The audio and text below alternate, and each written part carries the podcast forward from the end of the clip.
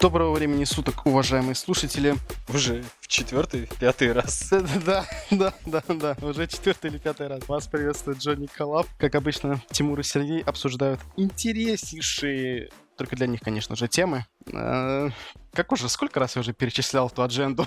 Просто, чтобы было понятно ребятам, о чем речь. А, да. Мы несколько раз стартовали запись подкаста, один раз даже минут 30 уже успели наговорить, и по итогу Да, прекрасная техника Apple решила, что а, чувак, не надо, не нужно тебе это. И крашнула мне запись два или три раза подряд.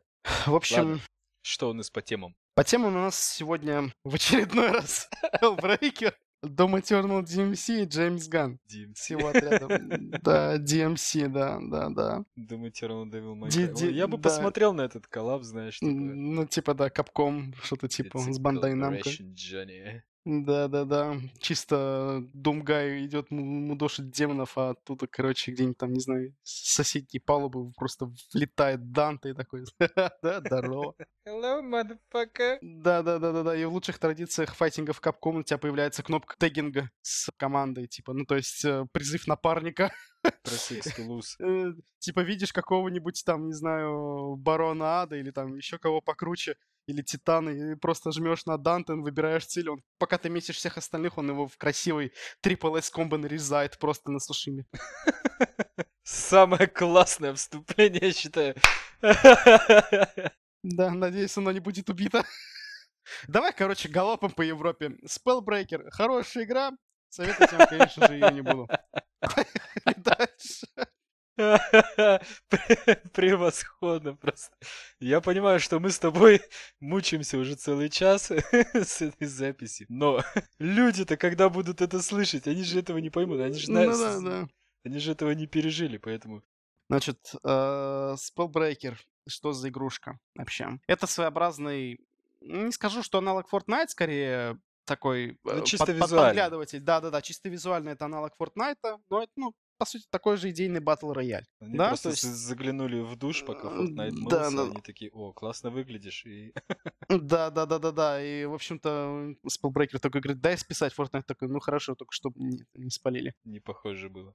В принципе, я уже учи... услышал про него достаточно, Могу сказать, что даже, даже действительно не похоже получилось. Полетики, магия, пиу-пиу, перчатки. Да, расскажу зрителям, чтобы было представление и понимание. Ключевое различие между существующими батл роялями в принципе это аспект магии в да, батл рояле. Если что, это батл рояль. Да, да. И... На 60 человек в одной пати.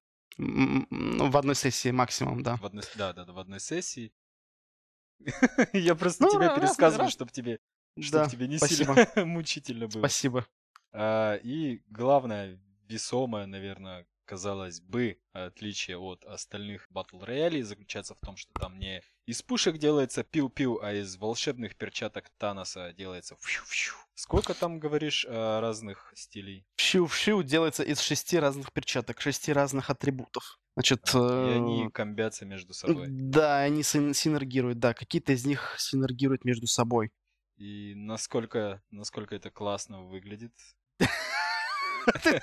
Ты задал вопрос максимально, знаешь, первый раз как будто. В общем, играется действительно неплохо. Я сейчас вспоминаю, как там рекламировался в War Thunder, да, в одном очень знакомом нам с тобой подкасте YouTube канала. War Thunder нам не рекламировали. Рекламировали, да, да, да, да, да. В общем-то, Spellbreaker, кстати, к слову, тоже не заносили к сожалению. В общем-то, в чем такая, ну, действительно интересная тема, что механики, которые предоставляет нам Spellbreaker, да, то есть это краткий экскурс в механике, да, игры. То есть у вас есть, как уже Серега, спасибо, пересказал, есть перчатки различные, шести разных атрибутов. Это у нас э, огонь, молния, ветер, яд, лед и, э, собственно, земля. И нет алкоголя, вас... можно не играть. Да, в принципе, мне кажется, это была бы просто имбой. Значит, у вас есть на выбор перед стартом матча один основной атрибут. То есть вы можете выбрать любой из этих шести атрибутов как свой основной на начало матча. То есть когда вы дропаетесь, стилей, да, да, ну, что-то типа того, да, он будет у вас с вами, и его нельзя будет изменить. Второй слот под перчатку, у вас всего два слота под перчатки, один как раз основной, второй дополнительный. И вот второй уже вы можете находить в, ну, как, по сути, как лут. Да, то есть э, любую другую стихию вы можете найти, из остальных пяти. И уже в зависимости от знаний синергии этих стихий можете использовать те или иные комбинации. К примеру, вы можете с, э, дропнуться с ядовитой перчаткой и взять себе второй перчаткой допол- дополнительный огонь. Да, и у вас будет очень прикольный как бы вы распыляете яд, он остается в виде луж, он замедляет, наносит урон, но если вы туда кинете еще огонек, он взорвется, будет поджигать дополнительно. То есть, ну, в общем, вот что-то вроде из такого момента. А, есть руны, которые, ну, как бы, есть 2-3 только там полезные руны, а остальные люди даже просто не берут их вообще. Вот. Ну и какой-то небольшой инвентарь, что-то типа там сапожки, броня и там монокост, да, максимальная капасити. Но они, типа, не сильно влияют. Ну да, они особо не сильно влияют. Хочется сказать, тут все-таки больше скиллозависимая тема, что если ты не попадаешь и не знаешь ком- комбы, то это уже как бы тебя не спасет большой армор или большой монокапасити. Ну это во многих играх так-то, типа, если ты с Аимом не дружишь, то... Ну... ну, в каких-то играх это все равно все-таки может вытащить, например, в том же Апексе, чувак с белым броником и фиолетовым, очевидно, у фиолетового гораздо больше шансов. Здесь как бы тоже, но тут и ТТК не такой быстрый. То есть ТТК здесь гораздо больше. Ты можешь э, пофайтиться, кастовать, раскидать свои там спылы. Есть базовые атаки, есть как бы спылы. Спылы у всех только, у каждой перчатки только единичные. Поэтому... Ну, большой ТТК я не очень люблю, потому что, ну, типа, это чертовски скучно. Например, в ту же колду Warzone, например, я не особо играю, потому что пока ты там отстреляешь этого человечка, с которым вы встретились, можно успеть выпить кофе, сходить на свидание и вообще познакомиться с этим человечком, подружиться и так далее. Потому что это просто нереально большой ТТК. ТТК в колде и то меньше, чем в спелбрейкере. Потому что, раскастовав свой арсенал, во-первых, ты можешь встретиться на ответный каст, а, и тогда вы уже оба будете драпать. Либо уже в зависимости от вашего геймплея, как вы будете этим распоряжаться. Да, но и стоит упомянуть, конечно же, механику полетов, скорее даже механику парения, да, то есть вы также можете прыгать беспроблемно, но еще, например, зажимая пробел, вы будете на какое-то расстояние взлетать. У вас каждой атаки и, собственно, парение расходует монокост. А мана сама по себе автоматом восполняется, его восполнять не нужно как-то дополнительно. Мне кажется, вот она причина, почему Spellbreaker довольно скучная игра сама по себе, потому что, во-первых, она выглядит вторично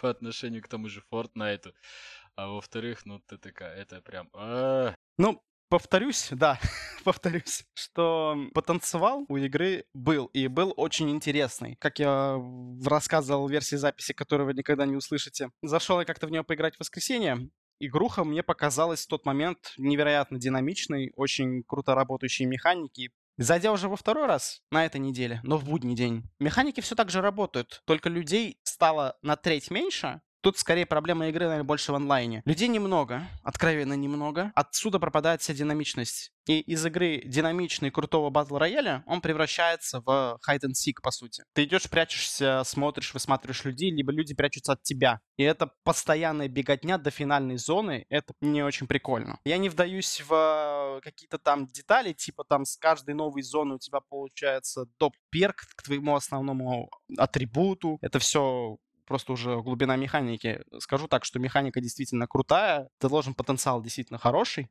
Было, потанцевал был, есть, но не хватило музыки и немножко танцев. Ясненько. Uh, Spellbreaker uh, скучная, хоть и интересная штука, как и в свое время. Ты, наверное, про Hyperscape? О, да, точно. Хуперскупер. Ее даже почти все забыли, да. Ну, у нее онлайн тоже довольно быстро появилась. Но она в принципе, она даже не столько по графону, сколько по геймплею очень вторичная. И опять же, у нее невероятно высокий ТТК. Часами можно долбить противника. А, с одной стороны, конечно, круто то, что игра позволяет, дает тебе право на ошибку. Мы, есть, мы, типа... мы, мы понимаем, Серег, хорошо, мы понимаем, что там ты, ты любишь долбить в играх, но стрелять ты когда будешь уже научишься? Ни хрена себе подводочка! Воу! Думаю, тернул. Ну, в общем, про DLC расскажешь, я думаю, ты. Я просто... И про основную игру тоже расскажу я, потому что ты ее не прошел. Да, я ее не прошел, ну, справедливости ради. Я ее не прошел не потому, что она мне не нравится, она неинтересная, а потому что я ее не воспринимаю как игру саму в себе, то есть как а, что-то, чем можно взять и насладиться в течение нескольких вечеров. Я, конечно, сейчас кощунствую дико, но для меня Doom Eternal это игрушка, в которую я захожу а, разогреться. Я, конечно, кайфую от того, что она дарит состояние потока, от того, что ты э, используешь э, жуткую вариативность э, в геймплее. В общем, э, я использую эту игру исключительно как разогревочную, потому что она очень быстро тебя переключает в режим моментального принятия решений. Она не прощает тебе вот этих вот долгих каких-то раздумий, а зайти слева, а зайти справа, а там шотганом или со снайперки, или вообще гранатой. Такого нет ни в коем случае, потому что ты должен думать моментально, ты должен принимать решения моментально. И вот этот вот режим, в который тебя Doom переключает, да, моментальных принятий решений, я захожу в него ради этого режима, я его включаю, а потом быстренько перехожу в какую-нибудь другую игру и такой типа, все, окей, я, например, в том же Орехе, в этом режиме и уже играю. Потому что пока ты раскачаешься в самом Apex Legends, ты настрадаешься, ты, у тебя подгорит задница, ты пожаришь шашлык. И, собственно, по поиграно уже в Apex Legends. Пока ты разогреешься, да. В целом, я бы даже согласился с тобой вообще все, что ты сказал. И, типа, это даже правда, что, что ты сказал. Если бы речь шла о, о уровне сложности Nightmare, Ближе к теме, собственно, поиграл я в Doom Eternal DLC, но начал я только проходить первую часть. Я ее хочу пройти, в принципе, да, закончить по-хорошему, но у нее миссии там два часа идут каждая, и тяжело очень найти в будние дни мне время на то, чтобы в нее сыграть, поэтому я ее немножко растягиваю. Я посмотрел какие-то такие овервью DLC, различные посмотрел, там всякие обзорчики DLC от э, игражуров замечательных, да, очень скилловых ребят посмотрел, э, и посмотрел обзоры на DLC от нормальных ребят, которые играли в Doom Eternal. Они об обозревали его, вот. Это две разные вещи, как бы. Собственно, такова разница-то, наверное, да? Doom Eternal, базовая игрушка, она прощает действительно очень многое. Это как знаете, длинный большой туториал по тому, как играть в эту игру. И когда вы понимаете, как играть в эту игру, то есть не только концентрируясь на викспотах, например, а выдавать сконцентрированную тонну урона прям в небольшой промежуток времени, вы прям вот понимаете, и игра вас за это поощряет, выдавая вам просто замечательные футажи, оргазм для глаз практически. Я смотрел такие похожие футажи, сам, конечно же, я так не играю и не смогу пока, но буду к этому стремиться. Геймпад сложная штука. Да, геймпад очень сложная штука, ребят, это просто а, это такой кошмар. Я так проклинал мародера, когда играл с геймпада и первый раз с ним столкнулся, боже мой. В общем-то, ладно, окей. Значит, э, у меня возникли какие-то сложности с Doom Eternal, опять-таки, с базовой игрушкой, да, то есть во время того же, там, не знаю, встречи с мародером, потому что довольно сложно, он довольно вертлявый, он постоянно ну, блочит ваш урон и так далее, и так далее. Не гулять вокруг колодца, ты больше про DLC хотел. Да, да, да. Э, касательно DLC. DLC, знаете, если компания это туториал, то DLC это миссии уже. И миссии такие прям нормальные, мое почтение. Я играю на нормале, на геймпаде, ну потому что если я пойду на уровень выше, там будет тупо страдание. И действительно, как упоминалось многими журналистами, да, арены стали меньше, демонов стало гораздо больше их вариаций стало гораздо больше. С одной стороны, может показаться, что типа, ну, типа странно, если DLC, то как бы, ну, по-хорошему там развитие сюжета, все такое, да, сюжет там, в принципе, развивается. Но геймплейный, это, конечно, это больше геймплейный экзамен, я бы его так назвал.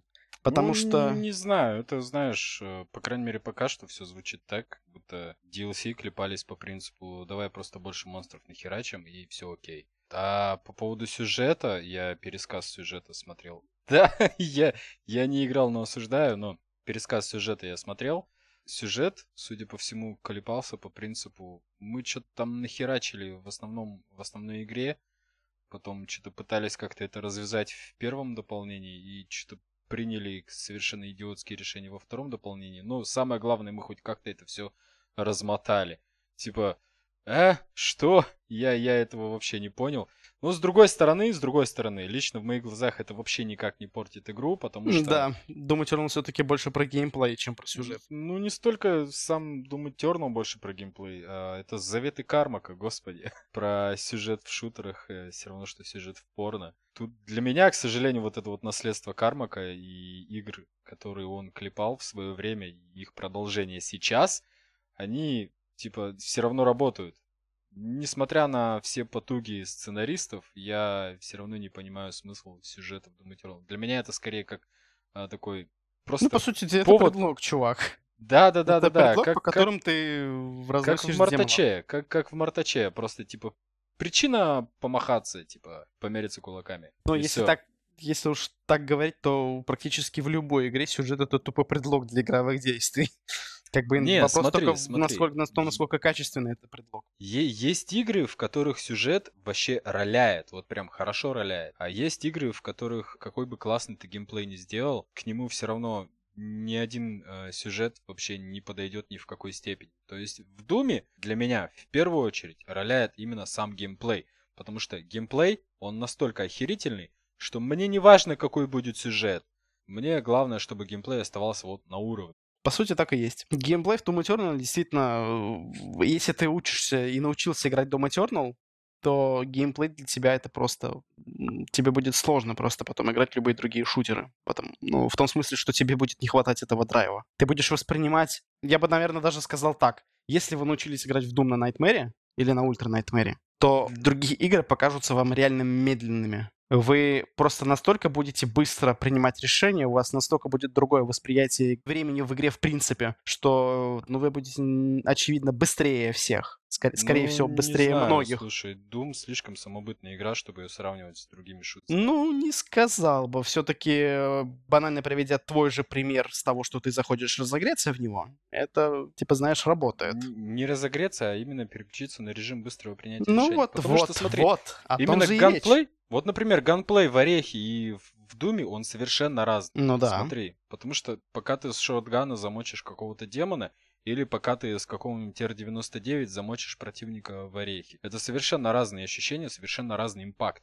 Но необходимость вот этого вот режима, когда ты должен быстро принимать решения, она гораздо сильнее, она гораздо острее чувствуется в Думе, и поэтому в Думе ты быстрее включаешься в этот режим. В Орехе, пока ты там залутаешься, пока ты там кого-то найдешь, Ну, ты пока уже, ты ну да, сообразишь, уже. где кто, ты не успеваешь переключаться в этот режим. Поэтому я сначала захожу в Doom, потом перехожу в Орех и уже там в этом режиме играю. К слову, как ты играешь в Doom Eternal, так же ты играешь в Орех.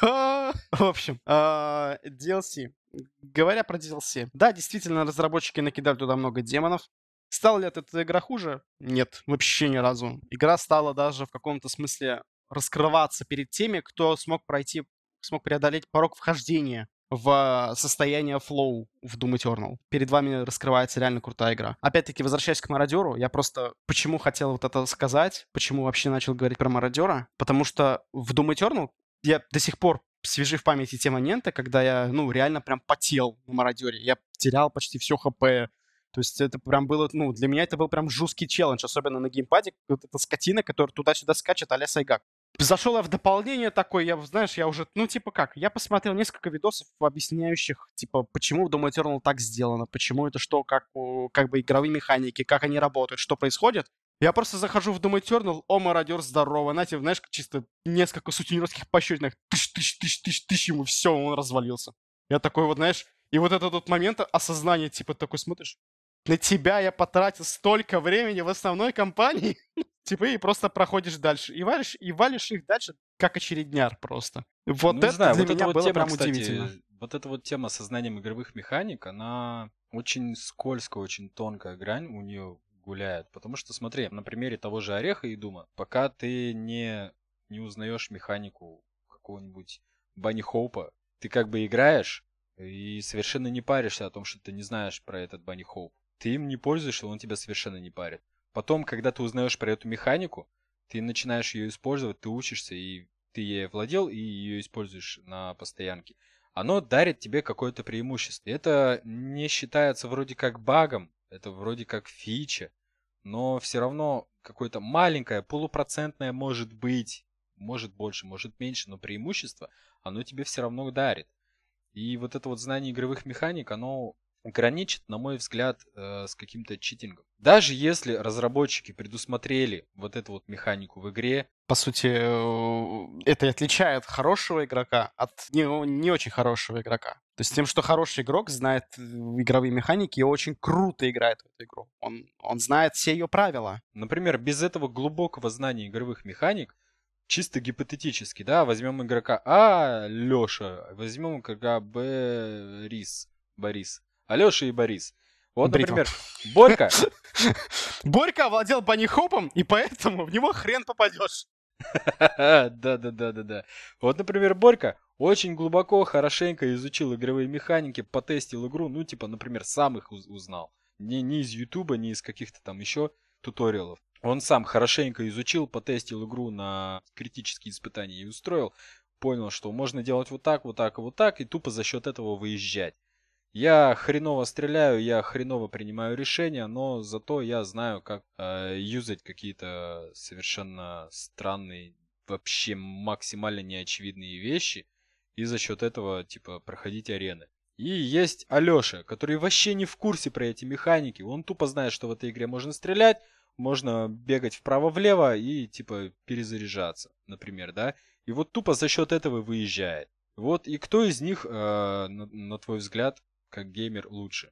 Они равны, они уравновешивают друг друга. В этом-то и прелесть игры, которая дает тебе возможность двумя разными путями выигрывать игру. Ну, come on, это же не Вовка все равно. Мне кажется, в Ну, шутере блин, главное умение... чувак, э, как бы в твоем понимании, ну, в таком понимании тогда можно просто, знаешь, поставить очередной тир типа Call of Duty. Ну, то есть, типа, стреляйте. Или как, Ну, знаешь, вот Call этот мемчик с в Call собакой, of Duty типа, единственная механика, которая действительно работает, это читы, блин. Потому что... Ну да, да, да. Call of Duty дес- действительно это отлично работающая механика, из код в код не меняется традиция.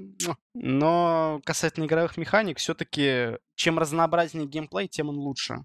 Тем больше у тебя вариаций выиграть игру, либо свести ее к ничьей, например. То есть э, банально, ну, это реально здорово, когда у тебя есть э, две чаши весов, там, да, ну, там, не то чтобы две чаши весов, а несколько путей, да. У тебя есть путь, типа, банального има, когда ты можешь разваливать просто все, что движется, просто завидев это в пределах своего экрана, да. Либо у тебя есть с другой, на другой чаше весов механика мувмента, механики способностей, да, там, не знаю, очень много вот там гранаты. При прочих равных вы как бы уравновешиваете друг друга. С одной стороны, чувак по тебе пытается нашмалять, он по тебе вроде попадает, но ты за счет механики мувмента спрячешься, хилишься, там, откидываешь, отбрасываешь гранаты, что-то еще делаешь. Это очень круто, да? Еще не факт, кто из них выйдет победителем. С другой стороны, это и выделяет очень крутого скиллового игрока тем, что чувак, который овладел обеими механиками, ну, по сути, выносит все. То есть он не, я не становится- говорю, что один хорош, другой плохой. Я просто говорю, что это очень скользкая тема, потому что э, знание глубокое игровых механик, оно может э, доводить до ситуации абьюза.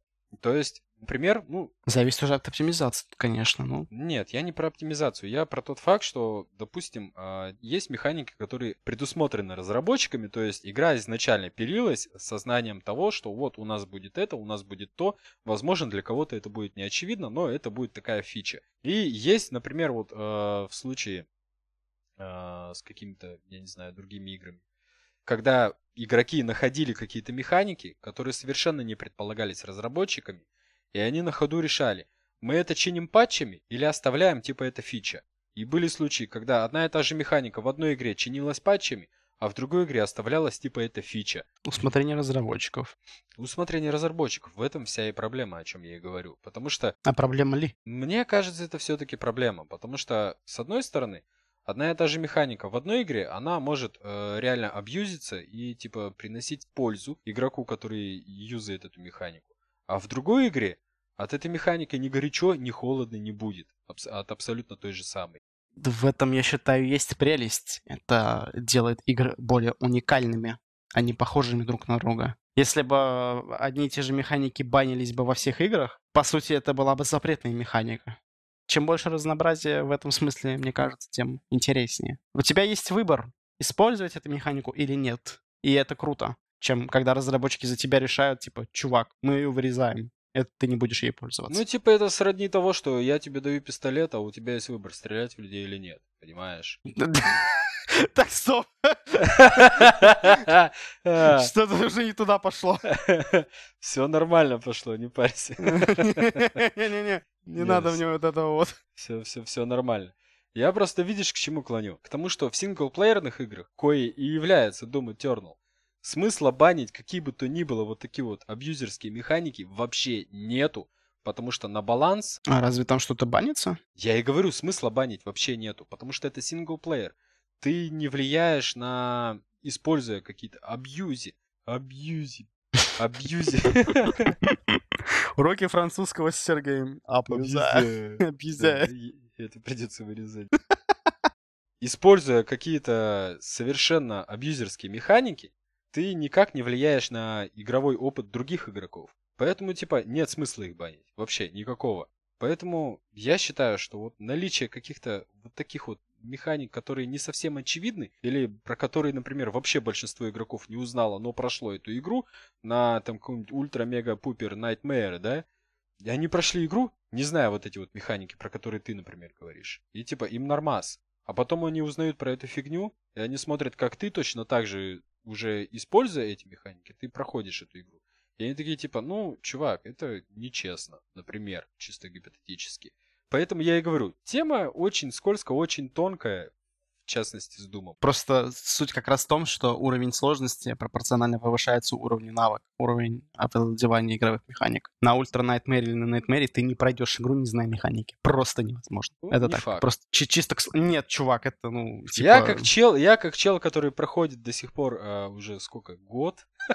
Doom Eternal. на- Давай не будем говорить на о том, что ты проходишь игру. Как бы. Как человек, играющий в Doom Eternal на средненьких. про- в, прошлой, в, прошлой, в прошлой записи было, вот знаешь, что-то типа там вот э, шу- шуточки про, про фейспам. Ну, как шуточки, истории о том, как я наблюдал за тобой, пока ты там играл в Doom Eternal. Так что, общем, давай не человек-.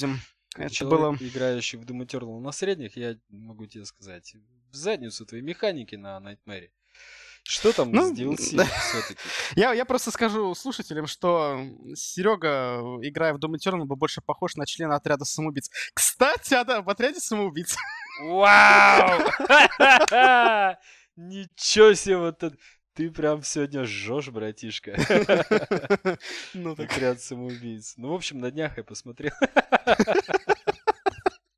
Твою мать. Ай. Еще одна цитата в рамочку. За, за переходы, мне кажется, будешь отвечать у нас ты. В общем, на днях я посмотрел, когда вышел трейлер все-таки отряда самоубийц, я его глянул, и э, я тут задумался над одной вещью. Э, типа, трейлер не дарит ощущения того, что кино будет сногсшибательным, что оно будет классным, что оно будет офигенным. И у меня такой паровозик из мысли возник. Первый вагончик вот этот вот был, а второй вагончик такой, подожди, Джеймс Ган, он снял еще и Стражи Галактики. И типа, когда я смотрел трейлеры Стражи Галактики, они тоже выглядели как-то, ну, совсем не очень. Особенно вторые. Да, но тем не менее, оба фильма получились вполне себе хорошие. Ну, как минимум на уровне, да? И потом у меня возник третий вагончик. Я, конечно, не... э, Эксперт? я не отсматривал все фильмы Джеймса Гана специально или там случайно натыкался. Нет, такого не было. Но я помню, что был такой фильм «Муви 43». Для тех, кто не в курсе, это максимально трешовое дерьмо. Э, Чтобы было понятно, «Муви 43» это такой набор киноскетчей, что ли, я бы так это сказал. И они максимально тупые, просто это нереальное дерьмо. Такой аналог каких-нибудь российских Горько или елок 80-90 там каких-нибудь. Сколько их отсняли, я вообще без понятия. Или еще какой-нибудь российский трэш, который снимался просто, чтобы отбить бабки. Викинг, например. Ну ладно, не будем об этом. А, К нам придут точно с вопросами. Но не суть. В общем, Movie 43 это просто фильм из кучи разных скетчей разного уровня дерьмовости. Единственный смешной момент, который мне в этом фильме понравился, ну, типа, с которого я действительно поржал, не натужно, вот прям искренне, это вот самый первый, по-моему, скетч, где девушка собирается на свидание с мужчиной, и он вроде как, типа, подруга, подруга ей говорит, типа, смотри, он на обложке журнала, там туда-сюда, статный мужик, что ты? И она такая, ну, непонятно, вот этот шарф его на бороде, чё к чему? И она приходит к нему на свидание, он снимает этот шарф, а у него на бороде вместо там подбородка яйца висят. Я с этого поржал, мне, мне зашло. Я любитель такой дебильного юмора, но все остальное откровенное дерьмо, честно, вот прям без шуток. Особенно татуха с членом на щеке, типа, что? А нет, за- задуть свечи слепому мальчику на день рождения, это, это тоже было хорошо. Но не суть, я, я ухожу в сторону. Да это про историю из жизни или что? Или все-таки Это, это все еще Movie 43. А, окей, ладно. Там ребята играли в правду или желание. и парень загадал девушке желание. Вот смотри, вот слепой мальчик, он празднует день рождения. И у него свечи воткнутый торт. Он сейчас их задувает, а ты должна задуть их вместо него. Ты была очень... Все-таки ты вынудил меня поставить плашечку. Да, это жестокий черный юмор. Я тебя вынудил, а ты меня вынудил. С моими охранительными рассказами. меня вынудить. В общем, кино мне понравилось. Муви 43. Да, это откровенный трэш, откровенное дерьмо, но мне зашло. Там даже, в принципе, вот это все, все эти скетчи, они, казалось бы, между собой вообще никак не связаны, но у них есть такой э, посторонний сюжет, там якобы мальчишка ищет вот это вот самое загадочное Movie 43. Э, если его, типа, найти и стереть или уничтожить, то как бы Земля будет спасена, человечество будет спасено. И там еще целая куча всякого дерьма понавешена.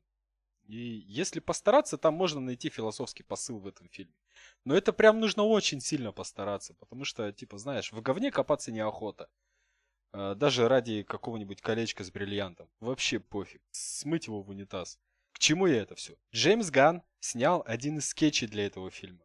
И честно говоря, это был не лучший скетч. Суть скетча заключается в том, что есть мужчина, у этого мужика есть кот, и этот кот ревнует его к девушке. Ну, то есть мужик мутит э, с девчонкой, близкие тесные отношения, и этот кот очень недоволен этой ситуацией, он хочет, типа, быть один на один с этим мужиком. Раз на раз. Да, этот скетч, кстати, э, кот рисованный, а снята натурная съемка, комбинация типа рисовки и натурной съемки. Суть скетча заключается в том, что этот кот, знаешь, как борется с этой девушкой? Он тупо ее обоссывает весь скетч, понимаешь, типа. А под конец такая струя мочи, что просто вау. Типа, это снял Джеймс Ганн, понимаешь? Я вспоминаю, типа, Стражи Галактики, вспоминаю вот этот скетч, и смотрю на этот трейлер. И к чему я всю эту тираду развел? Так. У меня возникло ощущение, что киновселенная Марвел не просто так стала успешной. Что Кевин Файги все-таки не, не просто не самый последний человек. Что он держит эту киновселенную в ежовых рукавицах. И те режиссеры, которые выстрелили благодаря снятию фильмов угу. для Марвел, они выстрелили в первую очередь благодаря жесткому контролю. То есть э, не столько режиссеры порешали успех фильма, сколько скорее надзор именно продюсеров, надзор Кевина Файги. И тут у меня возник вопрос, типа, я не, не предупредил, но меня может понести вообще во все стороны в размышлениях на эту тему. Но я знаю ситуацию, например, э, с Warner Bros., с их киновселенной DC. Так, давай это. Я, я, фанат кино, я фанат DC в принципе, и мне очень больно за киновселенную. И... Не режь ножом уже, зараза. И за Снайдера в частности мне очень больно. Особенно. Ты сканрываешься, да? Особенно за Лигу Справедливости. Твою мать. Джос Видон. А, я... Я в шоке, как он смог снять миссию Сиренити. Я в шоке, как он смог снять Светлячка. И, и он смог снять Лигу Справедливости для DC. Ну как снять? Что-то там переделать все-таки. Так вот, к чему я это все? Тупое говно. Тупого говна. Мне чертовски интересно, какой был контроль у Гана над отрядом из самоубийц 2. Отряд самоубийц Гана просто, чувак. Это не, это не продолжение же вроде того верса, что было, поэтому... Нет, почему? Полноценное продолжение, по идее. Разве это продолжение? А откуда циферка 2 вообще взялась, типа, интересно? А, ну там э разве это... есть? Она там есть. Отряд самоубийц 2, именно так. То есть это вполне себе получается, что продолжение. Я не читал каких-то отдельных анонсов, то есть, возможно, это какой-то мягкий перезапуск или еще что-то в этом роде. Кстати, сама терминология мягкий перезапуск максимально дебильная, я не понимаю, нахрена ее использовать, типа, это либо перезапуск, либо нет, вы как-то определитесь. Отряд самоубийц 2. Мне очень интересно, какой был контроль у Джеймса Гана над этим фильмом. Потому что если продюсеры висели над душой, зная, как Warner Bros. умеет висеть над душой, то да, вспомните Лига Справедливости Джоса. То я боюсь за этот фильм. Если у Джеймса Гана был полный творческий контроль, то опять же я все равно боюсь за этот фильм, потому что я помню этот гребаный скетч с котом. У меня крайне заниженные ожидания. Ну, смотри, я, наверное, чуть-чуть тебя подправлю в этом смысле, э, что отряд самоубийц, в принципе, изначально каноничный отряд самоубийц, он как раз такой немножечко, ну, такой вот crazy, наверное. То есть это как раз сам по себе отряд самоубийц про трэш и угар. Ну, в тут мы возвращаемся... контексте DC. Тут мы возвращаемся к Стражам Галактики, потому что, когда я смотрел трейлеры, они тоже немного... Хер, ну как немного? С ебанцой были. Ну да. И я многого не ждал от этого фильма. Типа, что? Говорящее дерево? Говорящий енот? Типа, что, серьезно? Как? Как вообще? Алло. Я, я не могу понять. И получилось все равно неплохо. Что будет с отрядом самоубийц в этом случае? Я, типа, вообще не могу предсказать ни в какой степени. Ну, никто не может. Ну, как бы, я не знаю, просто смотрел ли ты, знаком ли ты с uh, мультипликационной вселенной DC? Мультяшная вселенная DC, она мне нравится больше, чем киношная. Это, значит, это да, это, это верно. Ввиду того, что очень многие фанаты DC действительно недоумевают. Есть на одной чаше весов просто отличные, действительно отличные мультфильмы DC. Несмотря на то, что они выполнены в формате э, рисовки и мультфильмов, у они них лучше. Они, они лучше. лучше, мать На твою. порядок, да, они на порядок лучше, просто на голову выше, на несколько голов выше. Они гораздо взрослее, чем то, что подается в кино. И вот это действительно то, зачем, наверное, стоит... Вот если бы, реально, если бы мультфильмы DC показывали в кино, я бы ходил в кино на мультфильмы DC, потому что это действительно очень крутое, зачастую крутое, выдержанное и, ну, взрослое произведение. Как бы с каким-то, не без какого-то там, может быть, смешочка где-то там, ну, их буквально пару моментов может быть, но в другом это тот ну, в DC, принципе, который любят. В принципе, вселенная DC это не про смехуёчки, давай будем честны. В общем, как вишенка всего этого разговора, я очень жду «Отряд самоубийц 2», но у меня крайне заниженные от него ожидания, потому что я считаю, что вот конкретно этот фильм, он все-таки покажет, каков Джеймс Ганн как режиссер. Ну, по крайней мере, лично для меня. Опять же, повторюсь, я не смотрел все его фильмы, я не знаю, какие фильмы он еще снимал. Я знаю, по крайней мере, про этот скетч, я знаю про Стражи Галактики, и я знаю про Отряд самоубийц 2. В случае со скетчем у него был полный творческий контроль и получилась полнейшая херня. В случае с отрядом из самоубийц у него вряд ли будет. Отрядом из самоубийц. Ой, твою мать. В случае со Стражами Галактики я сильно сомневаюсь, что у него был полный творческий контроль, и получилось вполне себе на уровне.